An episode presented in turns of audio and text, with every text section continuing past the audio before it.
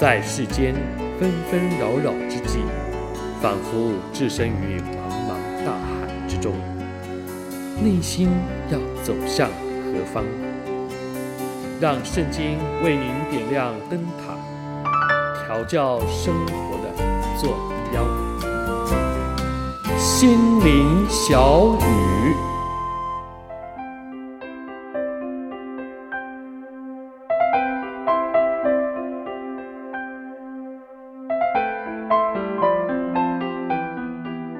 亲爱的朋友、弟兄姐妹，大家好。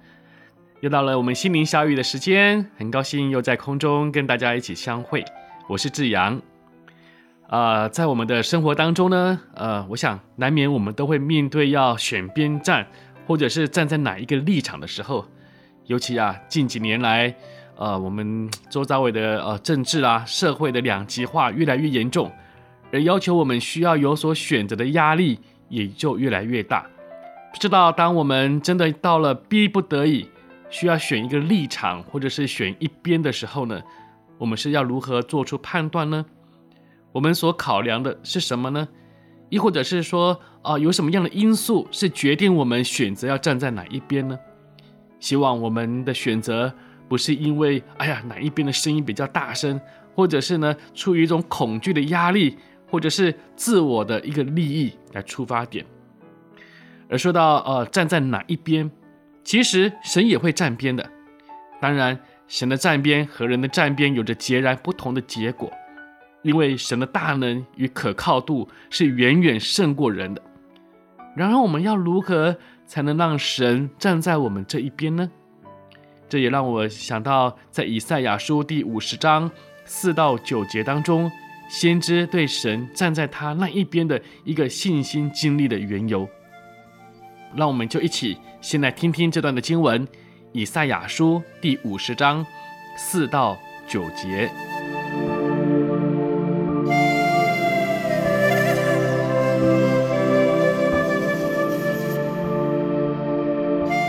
主耶和华赐我受教者的舌头，使我知道怎样用言语扶助疲乏的人。主每早晨提醒。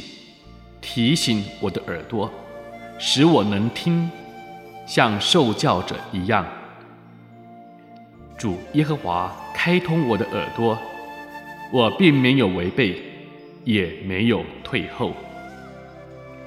人打我的背，我任他打；人把我腮颊的胡须，我由他拔；人辱我、吐我，我并不掩面。主耶和华必帮助我，所以我不抱愧。我硬着脸面，好像坚石，我也知道我必不致蒙羞。称我为义的，与我相近；谁与我争论，可以与我一同站立；谁与我作对，可以就近我来。主耶和华帮助我。谁能定我有罪呢？他们都像衣服渐渐旧了，为蛀虫所咬。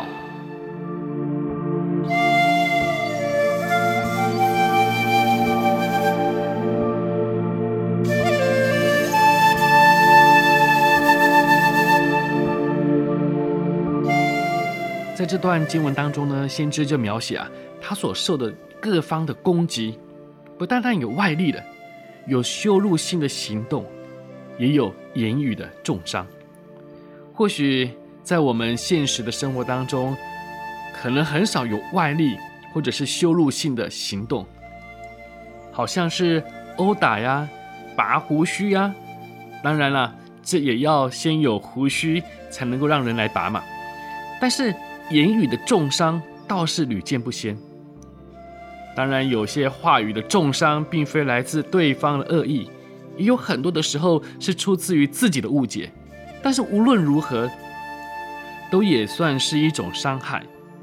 而在当中，要如何能够站立得住，并且勇于去面对，很重要的是需要有一股能够支撑得住的力量，成为我们的底气。而对以赛亚先知来说呢，他的底气就是神是站在他那一边的。第九节说：“主耶和华要帮助我，谁能定我有罪呢？”我们用一个比较啊白话的方式来讲，就是至高的神站在我这一边，有谁能宣告我有罪呢？或者是有谁能够真正的控告呢？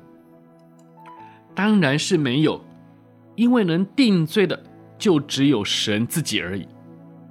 而现在问题来了，那到底要如何神才会站在我们这一边呢？才能成为我们倚靠的底气呢？从先知的这段经历里面，我们可以看到，首先就是每天的开始，都要成为能聆听神话语的受教者。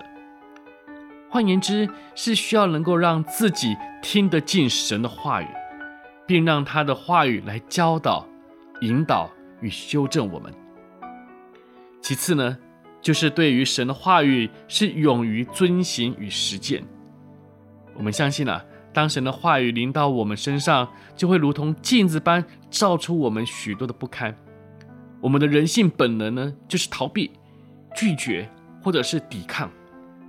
但唯有甘愿顺服，才能够让神的话语来塑造我们。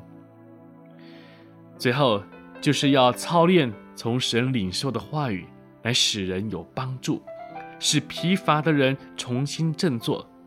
换言之，这样的一个话语，绝对不是那种“哎呀，得理不饶人啊”或者是咄咄逼人的话，而是要常说正面性、造就人的话语。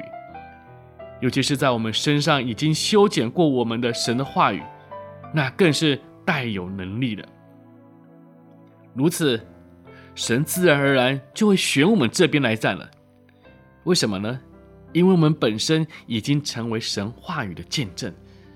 那神不站在我们这边，那要站在哪一边呢？亲爱的朋友、弟兄姐妹，或许我们也正面对着许多的攻击，或者是言语的重伤。盼望我们先从一个受教者开始，聆听神的话语，让神来磨造我们，让我们能够操练说出造就人的好话。我相信。当我们有这样的一个的遵行神话语的时候，我们自然而然就有那底气了，因为神就站在我们这边，有谁能控告我们呢？在节目的最后，祝您有一个愉快的一天。我们心灵小语，我们下回再见。我是志阳。